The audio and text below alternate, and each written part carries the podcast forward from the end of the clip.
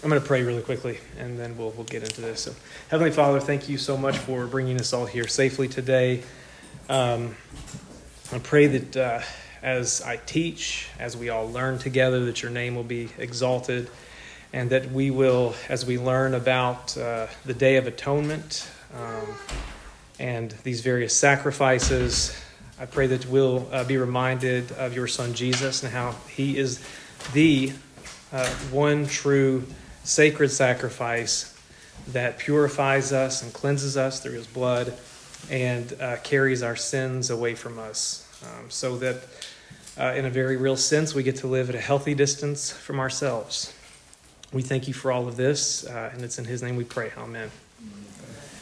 Okay so uh, today this is great because i think we're starting pretty much right on time so, uh, a tall order again this week. Uh, sorry about the last couple of weeks um, with the recording not working. My, I think I have a problem with the jack on my phone, and so um, the charging cables are coming loose, which means the lapel mic that I've been using has been uh, popping loose. I guess just as I wiggle it or something. And anyway, it um, that translated into shutting off the recording. So the the last thing on the recording from last week, I thought this was funny. Was like, "Hey, I'm still recording," and then it's it shuts off. it's like, yeah. So I should have just left well enough alone. But um, but we have a tall order again this week. Uh, so uh, we're going to try to get through basically the rest of Leviticus, chapter 16 through 27. But we're not we're not really going to talk much about 26 chapters 26 and 27. We'll um, hopefully at the end say some things about chapter 24, but I'm going to try to tell you why it's not a big deal that we're not moving on to the rest of the chapters because um, chapter 24 sort of sums everything up. Um, and uh, 25 through 27 really just gives some sort of ancillary details, I guess, that uh, aren't central. So um, we discussed last week that the sin of Aaron's sons, Nadab and Abihu, um, was on the level of symbols another fall of humanity. Okay, do you all remember this? Um, that the, uh, the tabernacle, we said, is a microcosm. It's a little mini world. Um, we've beat that horse to death this semester. But um, the Holy of Holies is something like a little garden sanctuary in which God's holy presence dwelled with his people. And just as sin and death entered the world through Adam's sin, as he's in the garden sanctuary of Eden, he's given clear instructions about how to worship God. What I've, I refer to as sacramental eating. Um, well, Adam's given clear instructions. He disregards those instructions. He lets sin come in and defile uh, the Garden of Eden, that holy sanctuary place uh, in which he existed with God. Um, and of course, as Paul tells us, sin and death entered the world through what Adam did there, his disobedience. And um, the same thing happens with Nadab and Abihu.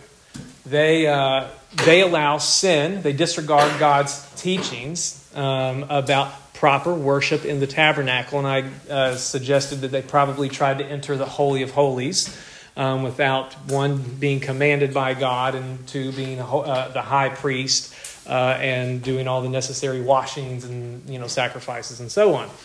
And so, as a result of their disregard for God's commands, sin and death enter the little world of the tabernacle. And because the priests represent the people of Israel, their, you know, their head, so to speak, well, then what we see is the fall of humanity yet again. These Adam like figures that exist in this little garden um, of Eden that's in the middle of the desert, they sin, humanity falls again. And that um, this, uh, this creates this big narrative drama that chapters 1 through 15 of Leviticus has been building up to. Um, there's this tension now because the garden, humanity's fallen into sin again. The Garden of Eden is now God's holy, sacred space, is now polluted. And so, uh, with sin, it's defiled. And so, um, what we're going to talk about today is chapter 16, the Day of Atonement, and God's resolution, his solution to this, uh, this uh, dramatic and tragic event of humanity falling into sin again. And so, um, because we're reading Leviticus, though, against the, the backdrop of the Pentateuch as a whole, uh, I think what we need to be sure about here, what we need to make sure we see here, is that the solution to the defilement of the tabernacle, the little garden of Eden in the desert that God provides here in the Day of Atonement, um, has something to say about God's uh, solution for uh, the original defilement of his garden sanctuary in Eden, basically the defilement of uh, the world. And um, this, what we see in the Day of Atonement, is going to clue us in on how God is going to basically reverse oh, Eden and fix everything and set the world right, purify it again. And in particular, He's going to purify His people in the land. So um, we should be seeing in this uh, pictures of Jesus that we know that He is that. Um, he is the Savior, the one who comes and purifies uh, his people. He's the perfect sin offering, right? That uh, takes the defilement that uh, polluted the sanctuary and gets rid of it, that polluted his people and gets rid of it, that pollutes the city, the camp, and gets rid of it, okay? Um, he's the ascension offering that carries his people, who carries his people into God's presence and he's the peace offering. He's the basis upon which we have fellowship with the Father again uh, and with one another. So Jesus is the fulfillment of all of these uh, sacrifices we find in Leviticus, and we sort of see this at its high point in uh, the Day of Atonement rite in chapter 16. Um, so let's read uh, the first 22 verses, 1 through 22 of, of chapter 16. I'm going to read it from my screen even though every time I read from a screen, I end up not reading as well as I do if I read from the book. But um, I've got to do it because I have to move through the slides with you all. So here we go. Um, the Lord spoke to Moses after the death of the two sons of Aaron when they drew near before the Lord and died. Check this out. Just to think about this. Nadab and Abihu, what is it? Chapter chapter um, ten, right? Where they. Uh, Yes, chapter 10, the beginning of chapter 10, that they, they uh, go into the sanctuary, defile it, and end up dead. chapter 10. We're now in chapter 16, and, it's being, and it hasn't been brought up since. It's being brought up again in the very first uh, verse here.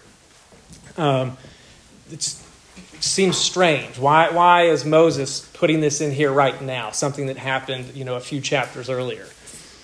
Um, but this is one of the reasons, I'll tell you why. Uh, not just ask the question, I'll tell you why. I think what, what he's doing is he's signaling to us maybe one of the things that uh, Nadab and Abihu did incorrectly. They disobeyed God's command and they tried to go into the Holy of Holies because what we're going to see just happen here in just a second is instructions are going to be given for how Aaron has to enter the Holy of Holies. Does that make sense? Okay. The Lord spoke to Moses after the death of the two sons of Aaron when they drew near before the Lord and died. And the Lord said to Moses, Tell Aaron your brother not to come at any time into the holy place inside the veil, before the mercy seat that is on the ark, so that he may not die. For I will appear in the cloud over the mercy seat. But in this way, Aaron shall come into the holy place with a bull from the herd for a sin offering and a ram for a burnt offering. Notice the order of those sacrifices again. And this is the, we talked about the order of worship last week. Sin offering always comes before the ascension offering. He shall put on the holy linen coat, and shall have the linen undergarment on his body, and he shall tie the linen sash around his waist, and wear the linen turban. These are the holy garments. For this particular day, uh, this particular series of sacrifices and blood manipulation that he does in the tabernacle, he actually dons a new set of priestly clothes. Um, he shall bathe his body in water and then put them on. He shall take from the congregation of the people of Israel two male goats for a sin offering and one for a ram and one ram for a burnt offering. Again, sin offering and burnt offering. We're going to talk about the goats in detail in a moment. Verse 6 Aaron shall offer the bull as a sin offering for himself and shall make atonement for himself and for his house. Aaron has to make atonement for himself. How many people remember the book of Hebrews? This is not something that Jesus has to do, right? Because he's God and he's perfect. Um, there's a contrast here. Jesus is a priest, he's just a far better priest than the Levitical priests. Um, he's a priest of an entirely different order, but maybe talk about that later. Verse 7 Then he shall take the two goats and set them before the Lord at the entrance of the tent of meeting. And Aaron shall cast lots over the two goats, one lot for the Lord, and the other lot for Azazel. And Aaron shall present the goat on which the lot fell for the Lord and use it as a sin offering. But the goat on which the lot fell for Azazel shall, uh, shall be presented alive before the Lord to make atonement over it, that it may be sent away into the wilderness to Azazel. Aaron shall present the bull as a sin offering for himself and shall make atonement for himself and for his house. He shall kill the bull as a sin offering for himself. He shall take uh, a censer full of coals of fire from the altar before the Lord, and two handfuls of sweet incense beaten small, and he shall bring it inside the veil, and put the incense on the fire before the Lord, that the cloud of the incense may cover the mercy seat that is over the testimony, so that he does not die. I'm going to pause there and comment on that for a second. Um, we talked about how the uh, tabernacle is like this cosmic, it's, it's this mountain. It's a mountain, right? It's like Mount Sinai. At the, the peak of Mount Sinai when God was there, um, the, uh, uh, there, what, what surrounded uh, the top of the mountain? Yeah, cloud. And Moses meets with God, but he does it in the cloud. And I think we're supposed to be seeing that same picture here. The tabernacle is a little Mount Sinai. It's the place, and again, if it's a little Mount Sinai, Mount Sinai was just another picture of Mount Eden, where the garden was, the holy sanctuary of Eden was. And so um, the, it just turns out that the, the tabernacle, remember again, is another Mount Eden. Okay, we're back in the sanctuary again of the garden. But um, I think what's going on here is that even Aaron can't see God like face to face, really. He's, there has to be some sort of separation. Just like Moses had to enter the cloud to meet with God in person, um, uh, Aaron is doing the same thing as the representative of the people. He's not doing it on Mount Sinai, he's doing it on the mountain of the tabernacle. But um, again, we see a, there's a, this, I think this is signaling to us some sort of limitation, some sort of deficiency uh, in what the tabernacle can provide people with respect to access to God. Let me rephrase that because that was wordy. What I mean to say is that the tabernacle, uh, seeing the smoke here, that uh, Aaron has to fill the Holy of Holies with smoke before he can enter it so that he doesn't die, signals to us that the tabernacle doesn't really bring us into face to face communion with God. That, has, that is yet to come. Okay? Um, but uh, it will come, and it comes in the person of Jesus as he uh, performs his priestly work on the cross and uh, in his resurrection and ascension. Um, because the priest, Jesus' ascension is, is central to uh, the atonement conversation, because without him ascending, you don't really have atonement. Um, the high priest has to ascend the mountain to the Holy of Holies. Jesus has to ascend uh, into heaven, into the heavenly temple. Um, and he presents himself there bloody. So, um, anyway, but I just wanted to make a comment on, on that for a moment. There's, there's a limitation to, to, to what the tabernacle can do in terms of bringing people uh, into communion with God. Uh, ultimately, it's not enough. It's, all of this looks forward to Jesus. That's the point. Okay, so in verse 14, we'll pick up. And he shall take some of the blood of the bull and sprinkle it with his finger on the front of the mercy seat on the east side. And in front of the mercy seat, he shall sprinkle some of the blood with his finger seven times that means at least seven times that it's a, complete and full atonement and cleansing. Verse 15, uh, we're going to say more about that blood in a moment, and there's more to it. Uh, verse 15 Then he shall kill the goat of the sin offering that is for the people, and bring its blood inside the veil, and do with its blood as he did with the blood of the bull, sprinkling it over the mercy seat and in front of the mercy seat. Thus he shall make atonement for the holy place because of the uncleanness of the people of Israel and because of their transgressions, all their sins. And so he shall do for the tent of meeting which dwells with them in the midst of their uncleanness. Um, the, the, the, tabernacle dwells in the midst of unclean people, sin. And what did, do you, who, what, what is it? It's getting dirty, right? It's becoming defiled. What did I say this should remind us of? Last week, I talked about this. The tabernacle is a type of what? Not just a mountain, it's a type of lots of things. That's the way biblical symbols work. It's a type of a particular person, it's a shadow of a particular person. I wasn't here last week, but if I had to bet, it would be the incarnation. Specifically in John, it talks about Christ becoming flesh. Yes, that's right. That's right. So the tabernacle is a picture of Jesus' very own body. And in fact, if you go to the, uh, the uh, he, he uh, tabernacles among us, John says. If you go to the book of Hebrews, the writer of Hebrews tells us something really interesting about Jesus. He says that, um, that the curtains of the tabernacle um, are a type and shadow, a symbol. They're analogous to Jesus' own body, his own flesh. And, um, but remember what's happening with the tabernacle. It's dwelling in the midst, right, of all of these unclean people and their sin, and it's becoming polluted. It's collecting sins. And what does Jesus do? What has he said to uh, have done for us on the cross? What does he bear in his body? Yeah, he bears in his body our sins, right? He bore uh, our sins in his body on the tree, right? Um, he uh, took on sinful flesh. There are all these um, uh, images of the, tabernacle of old being fulfilled in Jesus, right? Um, so, I uh, just wanted to remind you of that. I think that part's important. Um, so let's go to verse. Uh, where did I leave off? Anyone remember? 20. What? 20. Thank you, Matt. Okay, 20. And when he has made an end of atoning for the holy place, and the tent of uh, in the tent of meeting and the altar, he shall present the live goat. So we're now on to the second goat. And Aaron shall lay both his hands on the head of the live goat. There's, there's a break there. He lays both of his hands on the head of the live goat. This is different than some of the other sacrifices where they lean or press in with one hand. Now he's pressing in with both. Okay, um, and he does something um, here that doesn't happen elsewhere. And he confesses, oh, he'll, uh, and confess over it all the iniquities of the people of Israel and all their transgressions, all their sins, and he shall put them on the head of the goat and send it away into the wilderness by the hand of a man who is in readiness.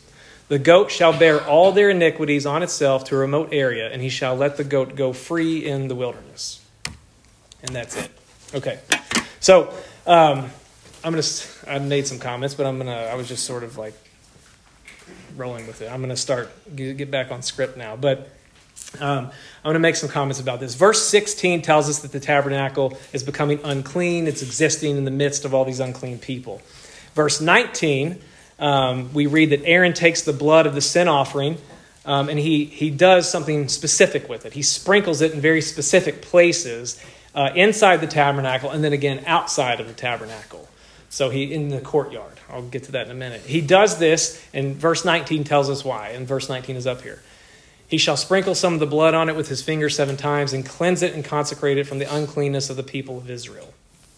Um, so sin's portrayed as this living and active sort of force or thing. It takes on a life of its own. It spreads like a disease, basically. And so it pollutes and defiles the things that it touches. Um, and as I mentioned last week, though, but there's good news with all this because God's provided a remedy. And this is what we're going to see today in Leviticus uh, 16, the Day of Atonement. That um, He's provided a, remedy in all of these various sacrifices. And these sacrifices include bulls, rams, and goats. And uh, for the sake of time, we're going to focus on the goats. Okay, so um, let me say something about the goats now. Um, the first thing I want to point out about the goats that I didn't mention a moment ago is that um, this is strange. Um, they're both referred to as the sin offering.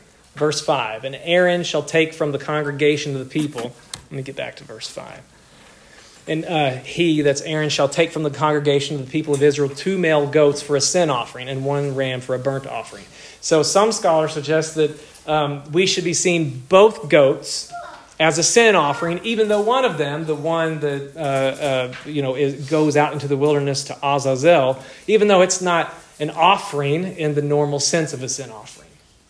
Um, but they're both referred to here, and this is reflected in the Hebrew apparently, um, as, a, as a sin offering, a purification offering. Both of them. Um, and one of the things I think that this probably shows up, it show, and this is, I'll say this with some reservation, but uh, one of the things I think, if that's right, this might show us is that um, God's saving work, the saving of his people, um, comes through judgment. That would be a picture consistent with what we see in the rest of Scripture. When God saves his people, he's also pronouncing judgment on sin, but not just sin. I don't like when we say that because sin is not um, something that happens in the abstract. Um, sin uh, is something that's characteristic of agents, human beings, basically. I mean, I guess spiritual beings too, um, but uh, but agents, right? It's uh, there are sinners. There isn't just sort of sin in the abstract. There are sinners. Um, uh, there's a there's a lot that we could say about that, but I think. Um, one of the pictures we get is that, that salvation for God's people means that He also judges sinners, unrepentant, the people who are not among his people. This is one of the reasons it's so important uh, to be in the church, because God's saving work occurs through the church in the world. Um, it's, there aren't Lone Ranger Christians. We're saved into the ark of the church. Um, people, so I mentioned this a, a few weeks ago, but if you think, remember that the church is the body of Christ. That's obvious. We read all about that in the New Testament. Um, if, uh, if that's right, if you meet someone who doesn't like the church, um, you should, I told you, you should question whether or not they're actually a Christian. You should, some red flags should go off. If they're like, I just hate church, I don't like Christians, blah, blah, blah. You do, listen to what they're really saying and maybe remind them what they're really saying. They don't love Jesus. They don't like Jesus because this is Jesus. When you look at your neighbor, the person sitting to your left or your right, you're looking at a little incarnation of Jesus himself. You, you, you have the very Spirit of God living in you. So um, when people don't like the church, they don't like Jesus. Um, and now I don't mean to suggest that people who have, uh, I, mean, I use this term, um, uh, you know, with some understanding that it's abused, but people who have experienced trauma and so on, uh, I understand they, they could have hardships coming into a local church body, so I want to respect that and I get all that. But if you have someone that just persists in this sort of thing, um, they, don't, they don't love the people of God, they don't love uh, Jesus himself. I think that's fair to say. I think I could defend that from Scripture. But um, anyway, let's get back on track. I just want to comment on that. So, um, God's uh, the salvation of God's people at the same time means um, judgment against the ungodly or judgment on the ungodly. Um, and so let's look at some of that. I want to, keeping all of that in mind, let's look at some of the sort of logistics and specifics here of the, the goat rite, is what I'm calling it, just the goat portion of this larger Day of Atonement rite. Um, so uh, I didn't proofread this slide very well. I did proofread it, so but I didn't go over it like I like a guy like me needs to. So bear with me if there's some typos. But this step one: Aaron selects two goats as a sin or purification offering for the people. That's in verse five. Step two: Aaron brings them the goats before the Lord to the entrance of the tabernacle. Verse seven. Step three uh, Aaron casts lots over the goats in order to select one for Yahweh and the other is for Azazel. And we'll talk about who or what Azazel is in a little bit. Step four the goat for Yahweh uh, is sacrificed as a sin offering. Step five Aaron then carries the blood of Yahweh's goat inside of the Holy of Holies and sprinkles it seven times on the front of the mercy seat that sits on top of the Ark of the Covenant. Step six Aaron then carries the goat's blood out of the tabernacle. He smears some of it on the horns of the altar of ascension. So that's the altar in the courtyard. Uh, and uh, finally, he sprinkles some of the blood seven times on that altar after smearing on the horns. Uh, the next thing Aaron does is he presents the live goat to the Lord. I think this means he just um, uh, maybe brings it closer to the, the, the, entrance of the tent or something. I don't really know. Um, but uh, because he's already presented both of them to the Lord earlier in the chapter. So I don't know exactly what this means, other than maybe he brings it a little closer to the entrance of the tent. I don't know. Step eight Aaron lays both of his hands on the head of the goat and confesses all, the, all of Israel's sins over it. And this transfers. This is where, uh, notice how I, I mentioned that he, he presses both hands. in the hand leaning right for the ascension offering and stuff, where they just lean one hand in. We said there's not a transfer of sin there. That defeats the logic of this whole sacrificial system. Because if you're putting your sins on the animal who will enter into the holy place, then you're just sending a dirty, sin filled animal into the holy place. That's, that's not the way it should work. Notice what happens here. We're told very clearly that the sins are transferred to uh, this goat, and it happens when both hands are pressed. And this goat, though, as you know, doesn't end up inside of God's Eden again, the Eden of the tabernacle. He ends up in the wilderness. He goes the opposite direction. Um, so, uh, okay. Good. Are we tracking so far? We, this is good? Okay. Anyone have any questions so far? No? What? Uh, uh, okay. Yeah, lots. I have lots of questions too. You're not alone. All right. So, one of the things I want to draw your attention to in this sort of goat rite part of the larger rite is the direction in which Aaron takes the blood of the sin offerings. Uh, this is the, both of the sin offerings he offers the bull for him and his family, and then the, the goat for the people. Um, once he carries the um, blood inside of the tab- tabernacle, all the way into the Holy of Holies this time, okay? And we saw in the uh, other purification offerings, he would just carry it into the holy place, not the Holy of Holies. Um, once he carries it into the Holy of Holies, the direction he's moving starts to change, okay? Um, verse 14 says that he shall, quote, uh, shall take some of the blood of the bull uh, and sprinkle it on, uh, with his finger on the front of the mercy seat on the east side, and in front of the mercy seat he shall sprinkle some of the blood with his finger seven times. He does that with both the bull for him and his family and the goat for the people. After he does this, just think about the cardinal directions here north, south, east, and west. He goes out to the courtyard, right? And he starts doing the same thing there. He starts inside, he cleanses the Holy of Holies. It's accumulated all this sin, impurity, defilement, and he moves which direction now? If you got to go west to go into the Holy of Holies, which way is he carrying the blood now? East. He's going east. Now, um, until Nadab and Abihu disobeyed God and defiled the tabernacle, it was a holy and clean space. It just took on these defilements after that.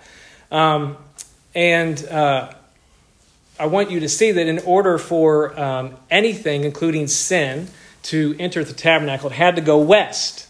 This included Nadab and Abihu. They had to go west to get their sinfulness and their breaking of the commandments in. Everything's got to go west. But the direction's reversed, and I think what this shows us is that this blood that has the power to cleanse and purify, um, it does this traveling east. Um, and as it does this, it's reversing. It's reversing the effects of sin. Pollution of the, the world and God's presence, and ultimately his people who are supposed to dwell with him, happens from the east to the west, but now redemption happens from the west to the east. It goes out from God's life giving presence, right? And then uh, goes out to the courtyard. And then we're going to see in just a moment how it actually gets carried outside of the camp of the people, um, which we could take and understand as the city of God. And it's carried away from them. They're totally alienated from their sin. And so, um, the uh, really the defilement of Eden gets reversed. That's what we're seeing here so far. Does that make sense? Okay. So, and um, you've, you've probably heard me say this before a few weeks ago. I, I was like tapping the table in the other room, um, talking about how uh, God is, through the liturgy, restoring all of reality. Um, and I said that, uh, I've said a, n- a number of times that uh, all of reality sits downstream from the liturgy. Uh, well, uh, what we're seeing here in Leviticus is part of the reason I say those kinds of crazy things. Um, I realize I probably, it sounds a little maybe, I don't know, cryptic or something. I don't mean it to, but I'm going to try to flesh that out. Uh, so, um, all of reality, what I mean by when I say these kinds of things, is that all of reality is being restored and renewed by God's life giving presence as it goes forth in the proclamation of the gospel. That's really what I mean. Um, and um, God's presence is concentrated in the Lord's Supper. I mean, this is where Jesus himself promises that he'll be present with us. Okay? Uh, it's not to say he won't be present with us elsewhere, but he's identified the supper as a special place, um, a, the covenantal place that, uh, uh, that, uh, in which he will dwell with his people. That's a big deal. He's invoking this covenant here. Um, and um, that basically the supper is telling us that Jesus has broken into the world and is doing all of uh, and fulfilling all the promises that he's made and forgiving sins, uh, bringing about his royal and just rule on the earth. Um, he's King Jesus, how appropriate for today, um, and that he's uniting a fractured humanity around a common table and meal. He's promised to do these things, and that's what he's doing. And so, what's interesting, it occurred to me that as we uh, as we, we think about worship on Sunday mornings, um, I think we should probably uh, always we should consider ourselves to always be uh, uh, we should consider ourselves to always be in the West. We're in the westward country um, when we worship on Sunday mornings. We're in God's presence, and what we do here goes out. We carry that life, that Eucharistic life we carry that life of God that is given to us in the supper. We carry that out into the world, into our city.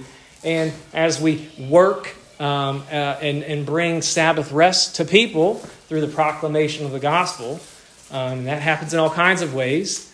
Um, then uh, what we do is we, we, we renew the world this way. The body of Christ renews the world. Um, and in this, this is the kind of thing I mean when I say that um, all of reality sits downstream from the liturgy, and that God is renewing the world from that table. Um, I think we see just a little glimpse of this logic in, in uh, the Day of Atonement rite in Leviticus. That makes some sense. Um, okay, so um, let's see here. Um, let's move on. So, I want to talk about the goat for, for Azazel. Um, good, we're, we're doing okay on time. So the goat for Azazel was sent into the wilderness, um, and we'll talk about the significance of that for, in just a moment. But I wanted to pause and say something about just the concept of Azazel. There's a lot of uh, scholarly debate about who or what Azazel is or was. Um, and I'm partial to the view that it was probably some sort of demon figure or, um, that was associated with the wilderness and uh, like the wilderness being Azazel's territory, or I heard Chad Bird say one time, Azazel's stomping grounds. I thought that was a good way of putting it. Um, and uh, but I'll say more about this in a second. But I don't, I don't really think this matters. I don't think we have to get to the bottom of this for really understanding the text of Leviticus, and that's really what we care about: reading the Bible well. Uh, you don't have to get to the bottom of it. It might enrich our reading a bit if we did um, but we don't have to to really understand this Day of Atonement rite. Um, and so this is uh, what Michael Morales has to say about it. I thought this was good. The term Azazel is problematic and has defied scholarly consensus with regard to its meaning. There are four major suggestions uh, to its significance, with some variety within each. One, Azazel may refer to a demon or to a god of wrath, perhaps even Yahweh's own displeasure via an alter ego, I don't love the talk of God having alter egos, but um, he's not endorsing this view. He's just saying this is a view. Two, Azazel may refer to a place, a rocky precipice, or, uh, or the uninha- uh, uninhabited wilderness. At some point in Israel's history, they started to uh, uh, uh throw the, or you know, push the, the, the goat off of a cliff.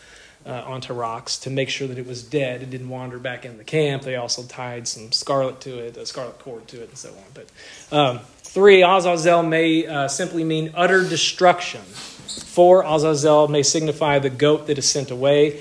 And here, this is what I think is important for us. Whatever the precise import of the term Azazel, the basic significance of the Azazel rite is not difficult to discern. The second goat is used to placard the removal of Israel's sins and guilt. Um, that much seems very obvious from the text. Verse 22 says exactly that quote, the goat shall bear all their iniquities on itself to a remote area, and he shall let the goat go free in the wilderness. The goat's carrying their iniquities away. That's what's important. Um, at least I think that's what's important. So, one of the things we should note about this, and we're going to call the, this goat for Azazel the scapegoat. That's often how it's translated. Um, but one of the things to note about the scapegoat's movement in the wilderness is that it's eastward, right? It's eastward. It's just he can this scapegoat continues the movement that Aaron started with the blood in the holy of holies. The sin of the people is being driven away from God's dwelling place in his people, and uh, because the goat is traveling east, we should see this goat as undergoing judgment. Um, the scapegoat is entering what, what's one form of judgment in, in the Bible? It's exile. But not just any old exile, like drinking coconuts on an island. This is exile, typically means violent death in the Bible. I mean, just. Uh, just take, uh, go back to, let's see, we could do this with a lot of passages. Genesis 4. Um, uh, well, look, we can go back even further. Genesis 3. Adam and Eve are exiled from the garden. Well, they end up dying. Genesis 4. Cain kills Abel. He's exiled to the east to wander in the land of Nod. What's he worried about? What's he complain about? God actually offers him a mark of protection, which he ultimately rejects. But what's he, what's he worried about? He's worried about people killing him, right? then you fast forward just a couple of chapters to chapter 6, and what do you have? You have a world that's in exile, it's east of Eden, full of violence, such that God says, Well, I know what I'm going to do with these people. I'm going to destroy them. I'm going to rid the earth of these wicked, violent men. Um, so when we hear about the goat going east, we should be understanding this goat is going into an exile unto death. So sin uh, is being judged with the ultimate judgment. Does that make sense? Okay. Um, let's see. Now, um, I sort of brushed through all that. So, um, okay. Let me let's stop there, and I have just a few minutes to sort of wrap things up here um, with uh, the rest of the book. Um, well, I'll say this all of this foreshadows the cleansing of humanity in Christ and the cleansing and establishing of the city of God that comes through Christ um, and ultimately through his church. So let's, um, you, you could probably see some of these images already from um, your knowledge of the New Testament. Um, so let me jump into the last third um, of the book of Leviticus and um, talk about sacred time so as I did with the dietary laws last week, I'm going to have to do like a 30,000 foot view of Israel's feasts and calendar. And to be honest, this is, I think, uh, I think calendars are just hard to understand. The development of calendars, different calendars. Uh, you know, uh, I'm not a rocket scientist or you know, uh, an astronomy guy, but um, I find it hard to understand. Um, but I think what I'll say today is going to be clear enough. I think I can grab, I, have had some grasp of sort of the biblical um, framework. But um, a number of commentators include uh, uh, an Anglican clergyman whom uh, I'm fairly fond of uh, these days, Jack Fernisovich. They've, they've pointed out that Israel's calendar has this sevenly and Sabbath character to it. Um, and it's pretty, it's pretty interesting. I mean, when you think of the number seven, you should be thinking of Sabbath. You know, I mean, God creates the world in six days, and what's He do on the seventh day? He rests, He Sabbaths, right? So let me just read this to you, um, and you can read along. Um, there are seven ways in which Yahweh bases. So we're moving into chapter 23 now. We're moving into chapter 23. And here's the big picture so that I don't end up forgetting to say this before we leave. Um, what you have after the Day of Atonement is the, the, the, the solution to Israel's problem. It's resolved, okay? Uh, the problem of sin and death has been resolved, at least until the next Day of Atonement, okay? Now, um, this is a sort of lasting atonement, in you know, relatively speaking. Um, but uh, what you have after this is sort of the result of all of this. What what it, what follows out of Israel being cleansed and allowed to live in God's presence uh, another year? Um, well, all of these, uh, all of this rest giving that you read about in the last third of the book, rest giving follows from atonement. Okay, um, that's maybe a simple way to put it. Um, so let's let's read what Fernisovich says about this. Um, there are seven ways in which Yahweh bases his appointed feasts on the number seven. One, every seventh day is a Sabbath. Two, Yahweh's annual calendar, that's, that's laid out in Leviticus 23, consists of descriptions of seven festal times the Sabbath, Passover, and unleavened bread. Those are sort of collapsed together. First fruits, uh, uh, Feast of Weeks, or Pentecost, Again, those are one.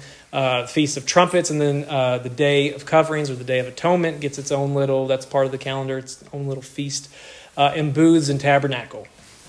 Three, every seventh year is a Sabbath year of rest for the parts of the land that bear crops. Seventh day for persons and animals, seventh year for the land.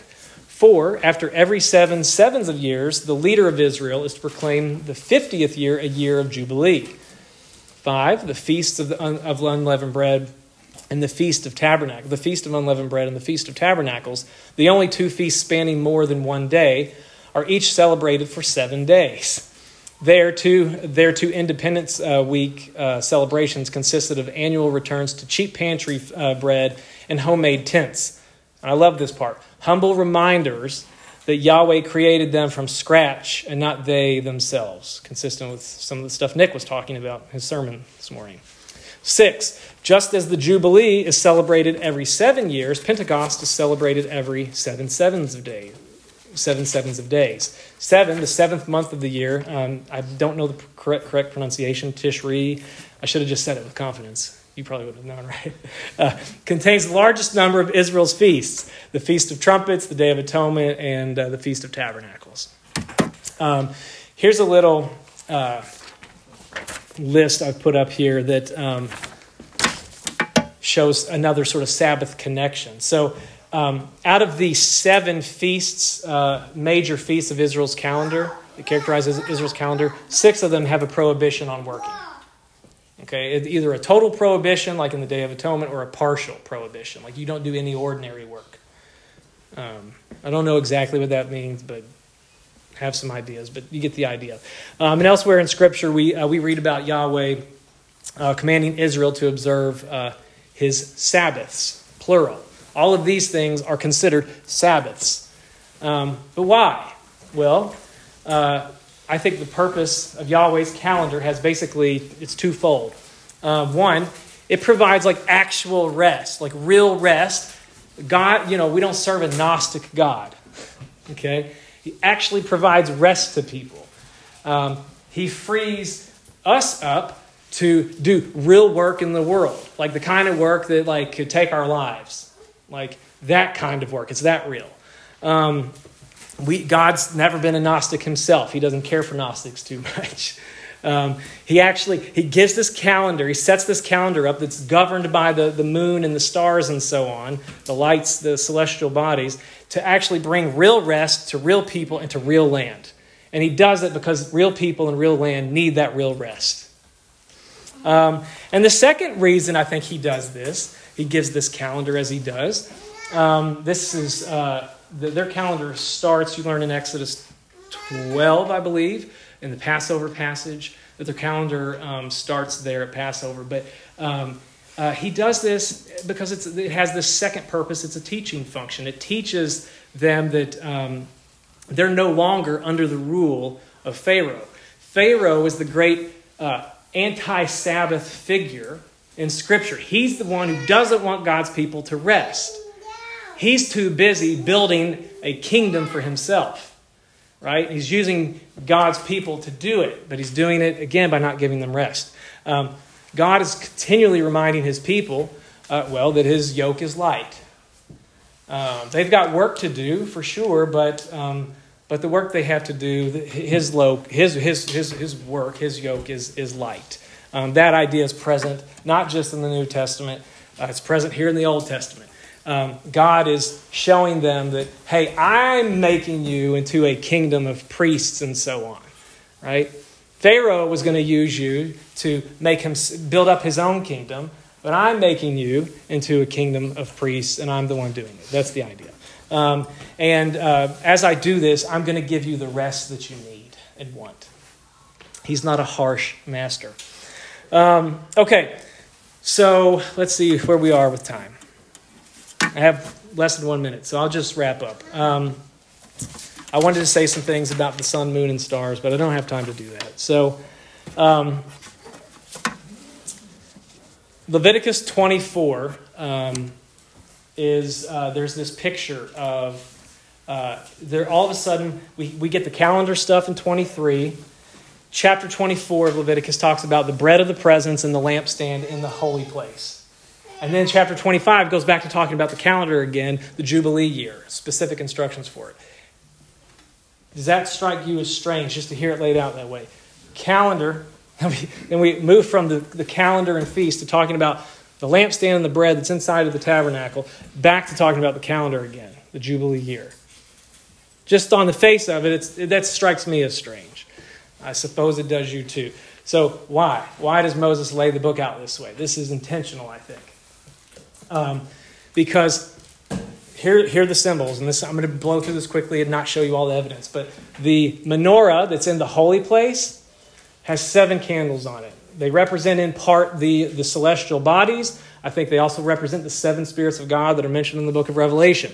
They basically represent God's presence, his governing presence. Um, but remember, God's a good and just ruler, just like Israel's kings should have been. Now, Aaron's given specific instructions on where the, that light has to, uh, has to shine. The light from the menorah, um, from the lampstand, has to shine directly in front of it onto this bread that's sitting on the table of showbread. And you got two piles of bread, six loaves or cakes in each pile. And they've got incense and or you know myrrh and stuff in them. They're they're they're they're all nice and they smell good. Okay, um, and basically what we have here is a picture of what Sabbath rest looks like. Um, Israel is basking, as Michael Morales says, in the light and blessing of Yahweh, the God who's characterized throughout Scripture as a fire, right? They're basking in his rule, his presence, and ultimately his protection. And that's why, because again, Israel's calendar is Sabbath in nature, that's why the lampstand and the bread chapter is not really out of place. This is what all of the, the calendar is supposed to uh, remind the people of and bring them into rest. The rest that God provides that they cannot provide themselves. If they try to do it, provide rest for themselves or rest for anyone else, if they try to do this on their own, they'll just end up like Pharaoh. They'll end up oppressing people, and then they'll end up drowning uh, in the sea under God's judgment. Um, so, anyway, that's all I've got. Uh, thank you all so much. It's it's been uh, fun and interesting, and I hope you've enjoyed some some of it and gotten something from it. So, thanks so much.